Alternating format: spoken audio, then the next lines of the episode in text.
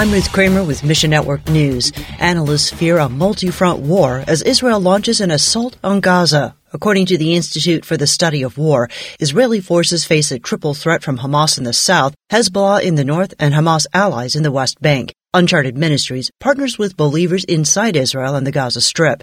Uncharted founder Tom Doyle describes one miraculous rescue story in the full report online. Consider sharing it the next time you discuss current events with a neighbor. Meanwhile, the gospel is spreading across Africa thanks to World Missionary Press and its local partners.